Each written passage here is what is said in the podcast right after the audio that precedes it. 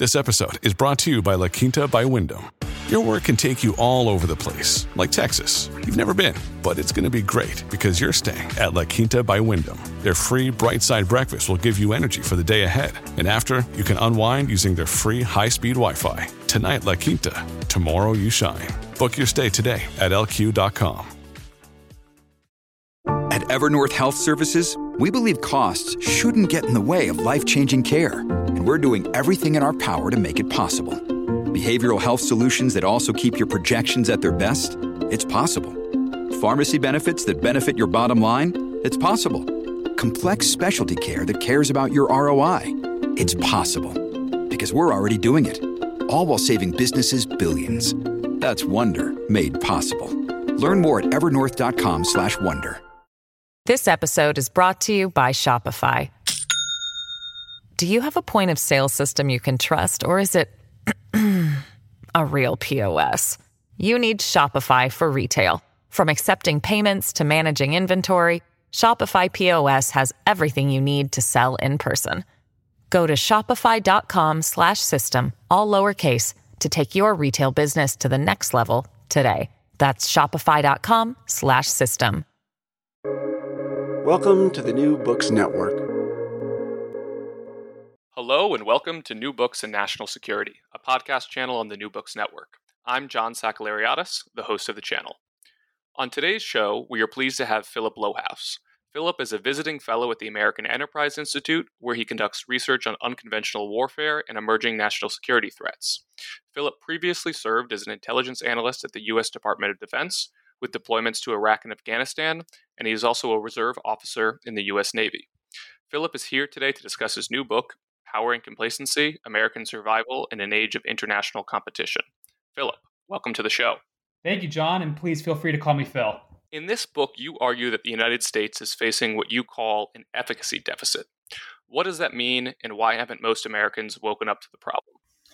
Sure. Thanks for the question. So, uh, the way that I define the efficacy deficit is by taking a look at uh, how America has acted over the past 20 to 30 years, um, really since it became the sole superpower on the international stage after the fall of the Soviet Union.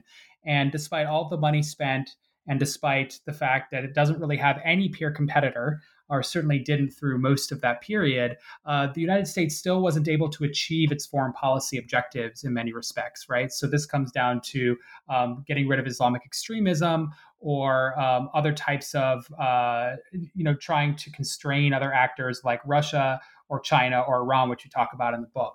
Um, and it really is kind of a paradox in a way, right? Like, as if you have all this power, it wouldn't make sense that, uh, or it, it, it requires further exploration to figure out why the United States still wouldn't be able to achieve what it wants. And uh, this really kind of is a premise upon which the book is built, and in which each of the case studies then unfolds and gets into why. Um, gets into because perhaps the United States is not looking at competition in the right way, and other countries are looking at it in a way that uh, precludes the need to compete with America in, in, the areas where it has the most, the best competitive advantage.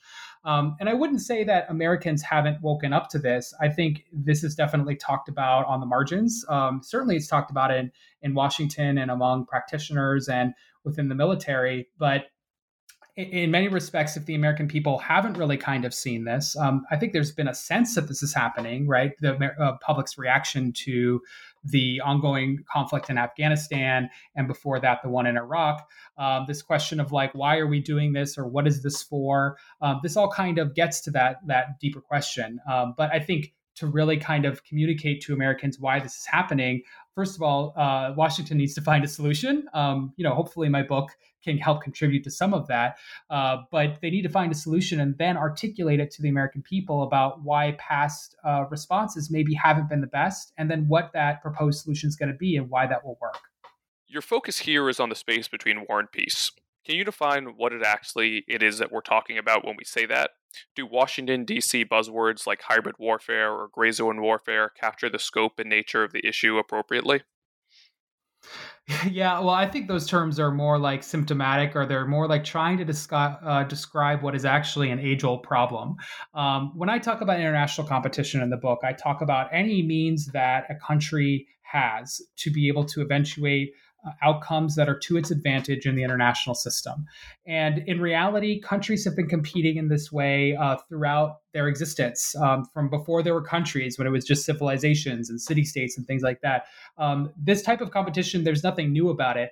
What's new about it is the fact, uh, I shouldn't even say what's new about it, but the reason why you're having all these buzzwords is that you're trying to describe a phenomenon that in fact is age old um, in a way that makes sense uh, within the current way of thinking about conflict. And that's why you have all this debate about hybrid versus Gerasimov doctrine versus gray zone. Um, there's so many different terms, right? Um, but really, what we're getting at is the same thing. We're all getting at the same thing of like, how do we talk about international competition that doesn't necessarily involve military conflict, or at least not military combat?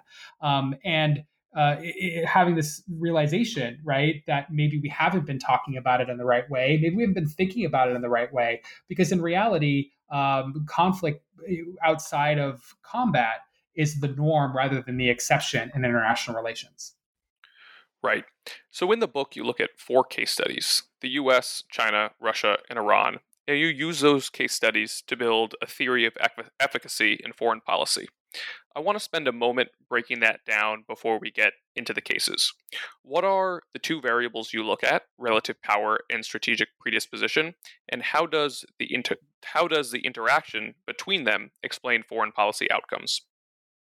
Sure. So let's start with the um, balance of power, right? So this is kind of an age-old theory in international relations. I apply it here to looking at competition outside of, of military conflict, but it's an age-old theory, and it just basically talks about um, power versus like the differentials between two two different countries, right? So um, in the cases I talk about in the book, we have like the United States, which in many respects is the most powerful country in the international uh, system. And then we have a country like Iran, which is powerful, but certainly not by any objective measure as powerful as the United States. Um, so this this different the way that countries are uh, in relation to one another in terms of their power really sets the tone for how they can compete with each other. Um, a country like the United States has all kinds of tools, all kinds of technology, um, all kinds of means to be able to compete, but it's also much slower. It's also much uh, more used to setting the terms of competition. So those are weaknesses, right? Um, a country like Iran may not have as many resources, but they're also able to look at uh, they're also able they can look at the weaknesses of the larger power. They can act in a more nimble fashion. They can act in a way that is uh, potentially going to exploit the weakness of the larger power right? Um, so that's one that's one uh, part of the theory. The second part gets into this question of strategic predispositions. And that part really is is a uh, def- I would define it as a as an orientation towards competition that's built up as a function of geography, of historical experience, and of the patterns the decision making elites have in um, respective countries, whichever country you're looking at. Um, so it's a way of it's a paradigm of understanding competition, of understanding the world that evolves over time. And the interplay is interesting and important, right? Because um, you may have a country like the United States that is very powerful, but if it doesn't view certain parts of, of competition as important. So, in other words, it um, minimizes the importance of competing in the information space or competing in the economic realm or competing um, in the diplomatic realm. Um, then, even if they have all the power in the world, they're probably just going to be focusing mostly on that military realm, right? Um, and that has an effect on the way that competition works with even nominally weaker actors. Whereas on the flip side, if you have a weaker actor, let's use Iran again in, in this example, um, if you have a strategic predisposition, again, built up out of geography, history, and patterns of decision making among elites within the country over time, that is more oriented towards looking at things like information, um, looking at things like diplomacy, looking at legal mechanisms, looking at things that are outside of combat as a way of competing, then even if you are weaker, you're going to see weaknesses in your adversary in a very different way. Um, you're going to see um, that, um, again, in this example that I've set up, you're going to see that you know we may not have as much power as the United States, but we certainly know how to use information, or in Iran's case, religious mechanisms in a way that is going to befuddle even a much more powerful actor. Um, so if you take that framework of the balance of power and the strategic predisposition, you can really kind of shuffle, you can really kind of plug and play with any any different actors to try to understand what a competition between them is going to look like. As listeners may have detected, one of the key insights you make in the book is that America's adversaries tend to have a much more fluid approach to war and international competition than does the United States, which looks at things in a little bit more black and white terms. At risk of kind of oversimplifying all the nuance of each of these cases, is there a common denominator that explains why America's adversaries share a certain view of war and international conflict, and the U.S., for its part, is you know Kennan's prehistoric monster uh, who was slow to wrath? Sure. Um, well, if I had to say it was one thing, it would have to do with experience, right? Um, we tend to think of if you use a, like an analogy for your life, right? Uh, when you're young, you're very ambitious and you try out lots of different things. You innovate, uh, you discover, and um, oftentimes that's what sets you on your life's trajectory. But as you get older, you become more seasoned. You draw from the lessons you learned when you were younger, and you employ things in a different way with wisdom and also knowing to um, that sometimes having a better sense of, of occasion in some respects right um, and knowing which tools to employ in different times and at different places. And so if i had to give a really rough and kind of facile way of summing it up that would kind of be it. But um, given the power differences between the united states and the other actors I would say too, uh, the United States has never gone through a period, a long period of being the weak actor that has to deal with other international um, actors or uh, with other actors trying to uh, take it over or to subjugate it, etc. I mean, some of this is because of geography. The United States is obviously very blessed to have two ocean be surrounded by oceans and to not really have any serious adversaries on either of its northern or southern borders right so the us has never really even by a function of geography had to really kind of face the same kinds of threats um, or the same kinds of uh, historical experiences that some of these other nations have um, Russia, China, Iran have all gone through periods of being subjugated, of having to deal with very real threats right on their borders. And these experiences have all taught them different lessons about warfare than the United States has really had to deal with. I would love to dig in there on how experience shapes strategic culture over time, which, as you say in the book, uh, excuse me, strategic predisposition is accretive. Um, so I'd love to go in depth in to uh, excuse me the United States. Can you pull out some of the kind of key watersheds that shape the evolution of the United States' strategic predisposition, predisposition and kind of where we ended up today? Yeah, sure. I mean, well, I think we have to go back to the very beginning, right, and talk about the formative experience that the U.S. had and even back to and i do this in the book and i i won't um, you know i won't i won't bore all of your listeners with all the details but if you go back to the very beginning when the united states before the united states even existed and it was the us and it was colonists versus native americans there was this mindset of having to you know um, it, not not even have well there was a mindset one of, of expansion uh, which I'll get into in a moment. But then there was also this mindset of having to obliterate threats, right? Get rid of threats. Like there was no managing. Um, it, there was in the beginning, but then it get, got to a point where the United States no longer viewed the threat posed by Native Americans as one that was just could just be managed. It was one that had to be pushed out. It was one that had to be extirpated. Is what I found in doing my research, right from from the time. And of course, this is not the way we like to think about it now. But if you look at like the way the colonists were actually uh, thinking about it, they were viewed Native Americans were viewed as an existential threat to the colonists' existence, right? So this con this this this duality of needing to completely eliminate threats rather than manage them, and of a uh, of a predisposition. I don't even want to say the word predisposition here because I don't want to like confuse the listeners, but of a orientation towards expansion, um, an expansionist imperative, if you will um, these two things, these two threads, really, you can trace all throughout American history up to this day in terms of how the United States approaches strategy.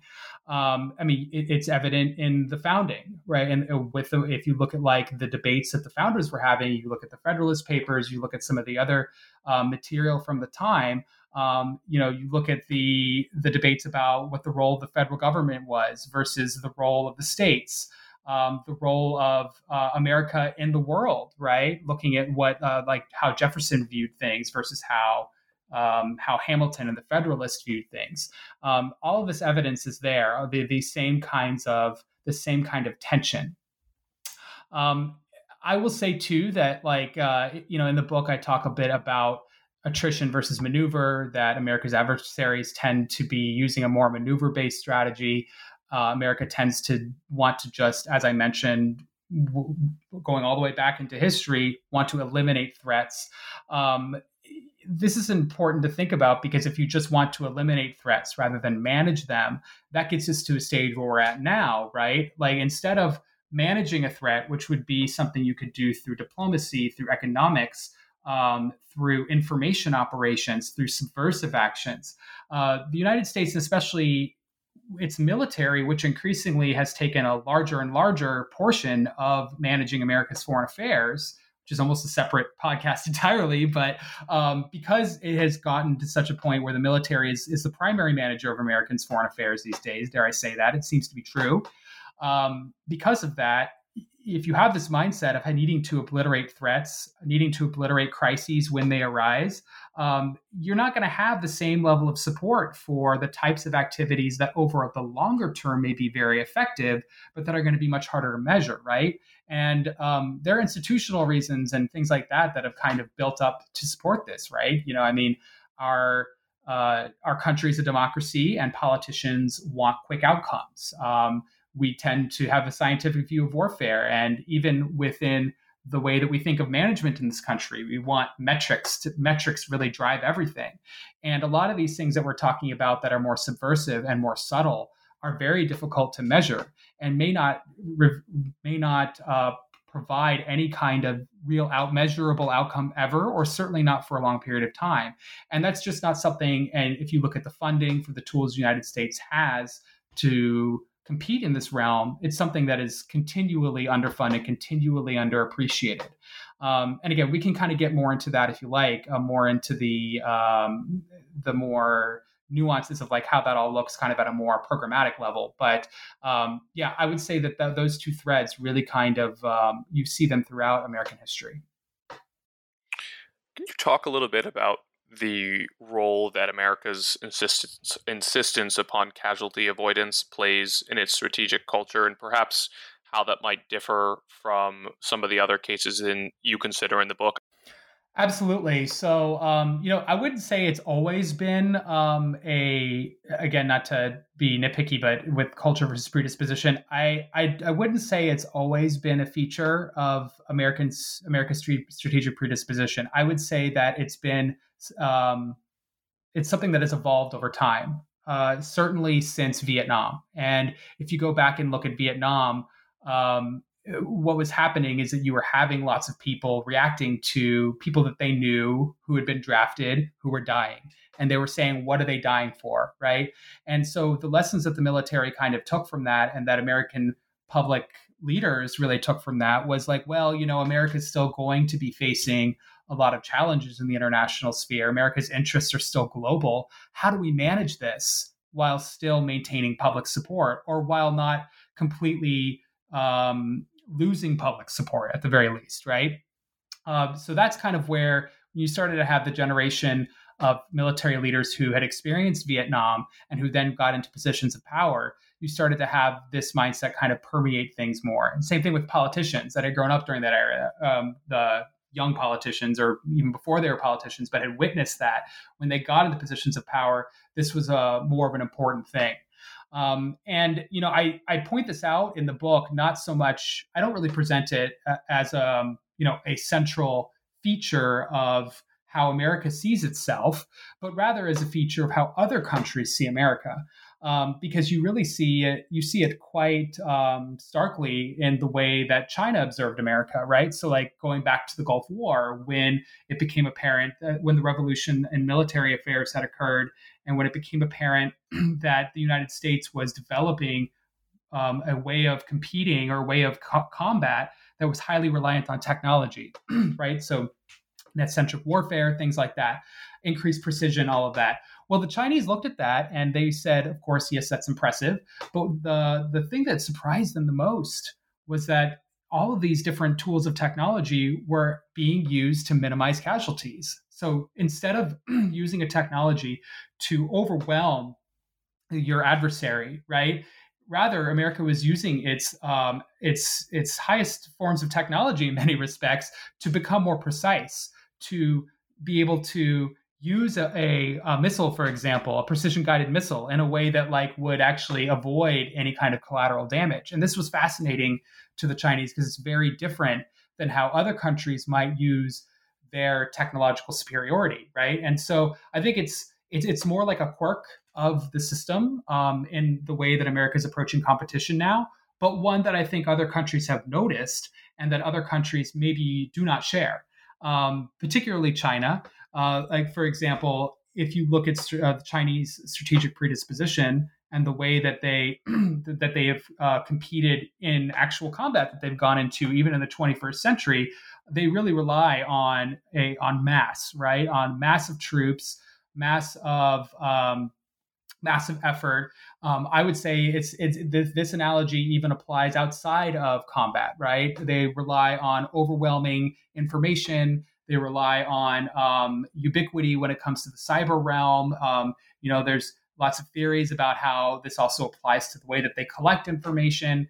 Um, it's really about mass and mass effort and putting your effort in everywhere. So I guess a way to draw it out would be when China saw the United States in the Gulf War. And with um, the advent of net centric warfare and precision guided munitions and everything like that, they looked at it and they're like, well, if we had this technology, we would be applying it in a much that more vast way. We would be applying it in a way that would not try to minimize the object of competition, not try to minimize the object of um, contention, but rather that would expand it out, that would make it so that the enemy had very few options on any front.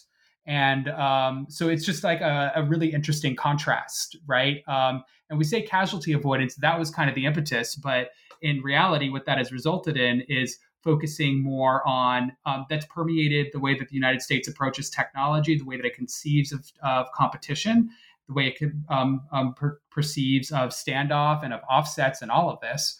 Um, and I'm not, you know, I don't take a normative stance on this in the book, whether it's good or bad. I mean, I think that uh, we can all agree on the value of human life. It's it's it's really something that I think that value is something that maybe is is not conceived of in the same way by other actors. But when it comes just down to the competitive side of things and down to the interplay of powers and and and combat, it does have very real consequences on how things play out.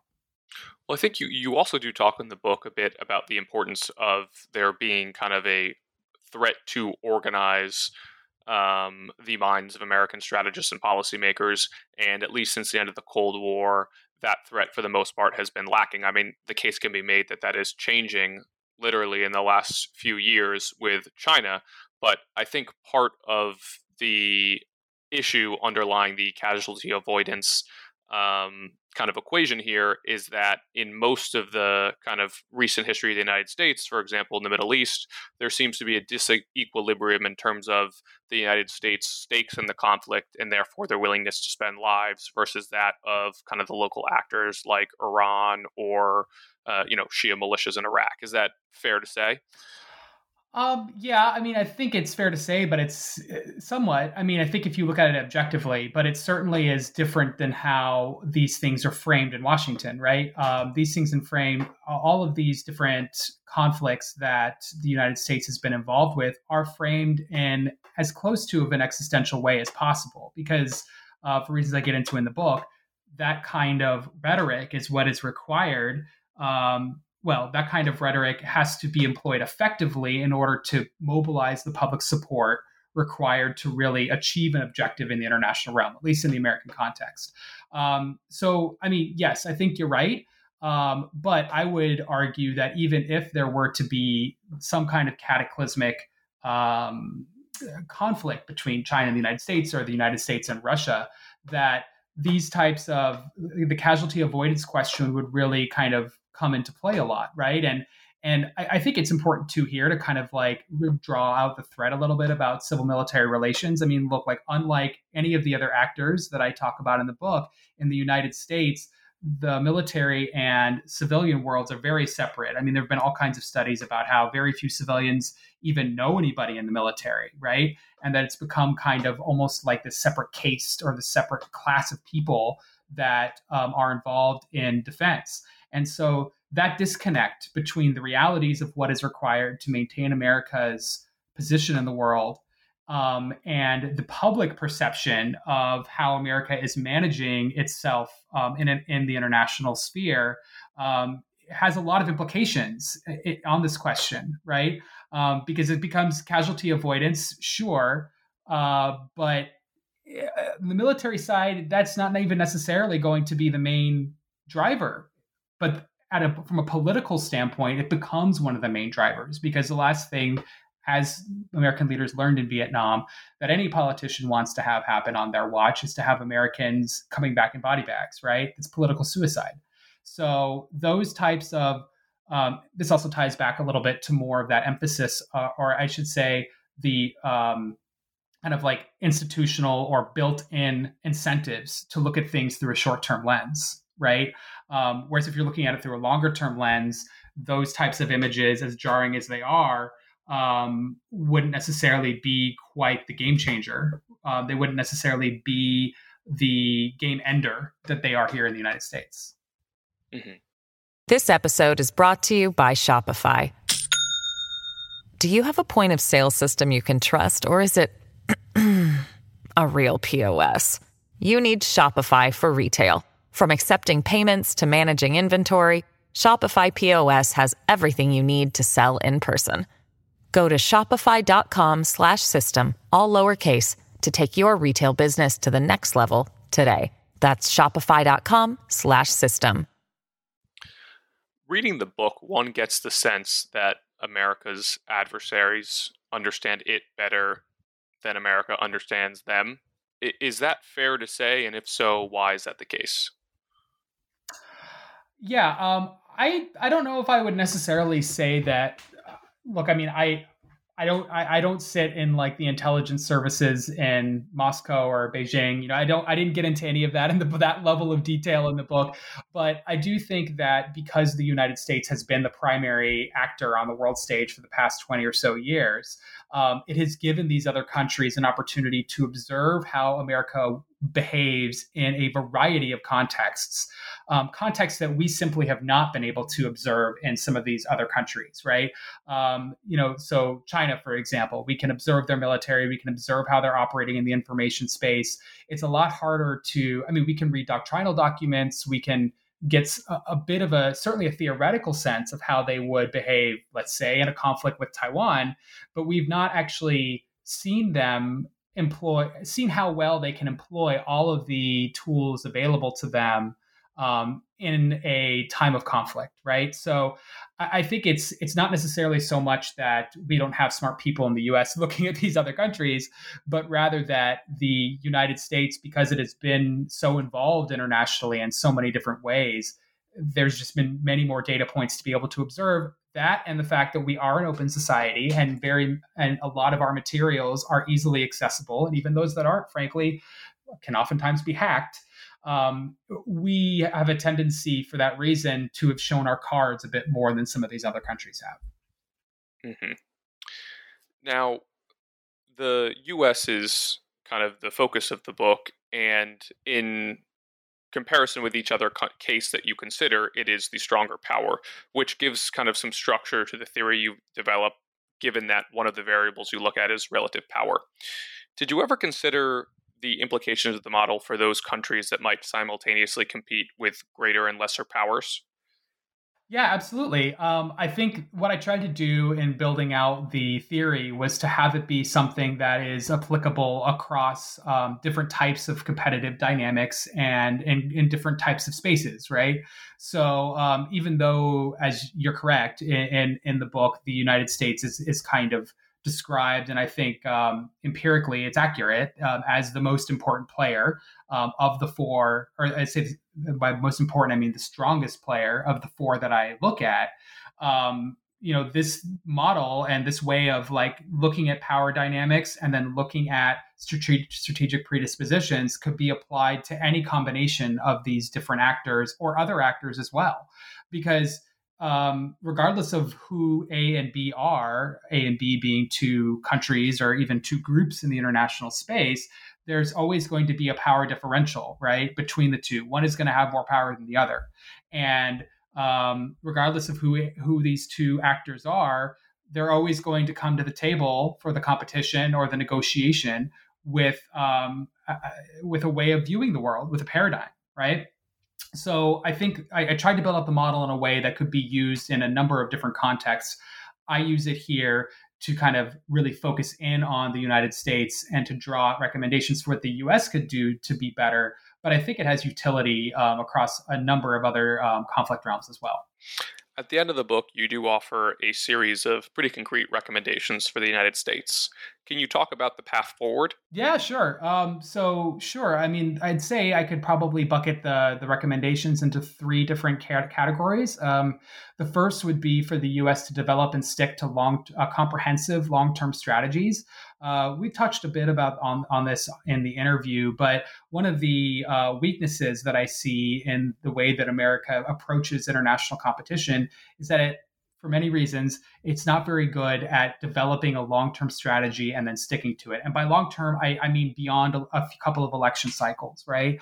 Um, it has been successful in the past at doing that. I talk at length in the book about the example of the Cold War and of NSC 68, and then also of the reinvigoration of some of the tools of competition that occurred during the Reagan administration. But it has to be um, the American public, most importantly, has to view it as an existential threat to America's existence. You saw a similar kind of rallying around the flag, so to speak, after 9 11.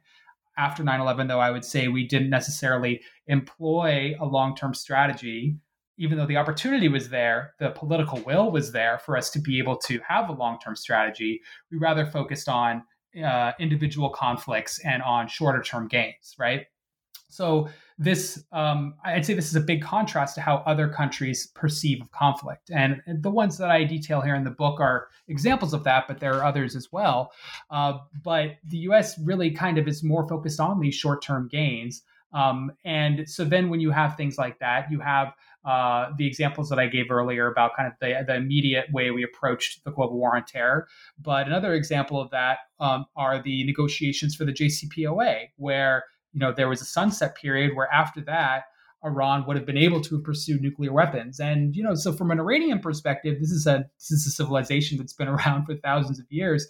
They're like, well, fine, we'll just wait it out, right? But from an American perspective, um, there were real political gains, short-term political gains to be made from creating a deal, even regardless of that temporal kind of difference in perceiving difference in perceiving um, costs and benefits. Um, I, the way that I talk about the long term strategies is to kind of not just think about it as like a long term, and this is important military strategy, but also to think about how to fold in um, other aspects of national power in a way that was kind of similar to NSC 68 and into some of the work that the Reagan administration did um, targeted at the Soviet Union. Um, to facilitate this, uh, I talk about the importance of the National Security Council because right now, you have offices that think about this, right? You have the Office of Net Assessment in the Department of Defense. You have offices that think about long range planning in the State Department, but you don't really have um, a forcing mechanism to coordinate all these things uh, in a way that uh, is incentivized to plan for the long term. So you have people at the NSC that coordinate things, but they're mostly rotational, right? They come in, they come out. Um, many times they're appointed, they're only there for one administration. You don't really have something within the NSC to be able to provide longevity, to, per, to interact with other aspects of American society, whether it be academia, whether it be industry, um, whether it be um, other, whether it be other aspects of American society as well, um, and to coordinate all of this. Right, you have lots of little areas that are looking at things, but importantly, the one me- the one body that is meant to, to coordinate all of these things um, doesn't actually have the ability to provide for that longevity. So the book talks a bit about specifics uh, recommendations for the NSC. Um, the second bucket is um, an evolution of the understanding of warfare. And um, you know, this is really kind of jumped out of uh, looking at the way that these different actors are competing, and then looking at the U.S. and seeing, well, do we have those tools? Oftentimes, we do have those tools, but we're not necessarily thinking about them in the right way. So, um, one thing that I talk about is um, developing an increased comfort with exercising of what is called lawfare, right? So, using legal mechanisms, be they international legal mechanisms or working within the systems of other countries to try and constrain the way that these different tools of competition can operate. So it's, it's, particularly effective for economic tools and also for informational tools. Um, and you know, we of course have some of the probably have more lawyers in this country than in, any other country, but we haven't really developed a way to operationalize that talent and that knowledge, um, particularly with respect to other countries, in a way that can box other countries in, or at least box in their efforts to compete outside of military operations. Um, I talk as well about Congress um, and about the funding structure for the way that all these different tools of competition are funded. So uh, there's a long debate about you know Title 10 versus Title 50. So Title 10 is, is, is funding the overt parts of the military. Title 50 funding more like covert operations in the intelligence world. Um, you know, that's part of it, but we also have to think about um, another funding mechanism that funds state, for example. So all these different uh, funding authorities are very separate and they're treated separately in Congress, oftentimes looked at um, by different specialists in the committees and everything. And this creates silos, it creates duplicity. Um, and, it, and because, of course, this is a democratic system, it all is done in public, it creates clear seams for adversaries to exploit. So in the book, I call for Congress to try to increase the flexibility of the funding structure um, in a way that allows for um, uh, for cross pollination, and that allows for, not just of funds but also of ideas, and that also makes some of our intentions less clear to our adversaries. Um, and then I, I, also, you know, talk. This is, uh, relates a little bit to the, the first to the first point that I made, talking about um, folding in different uh, different people from other industries, fold, uh, enveloping and leveraging industry. There's been some efforts to do that. Certainly under the Trump administration, there was, and historically America was good at it. But leveraging um, tech industry, leveraging biotechnology, leveraging industries that are important to American competition. Um, and I think most importantly of all, in terms of evolving the understanding of warfare, is developing a way uh, f- to articulate diffuse threats to the American people.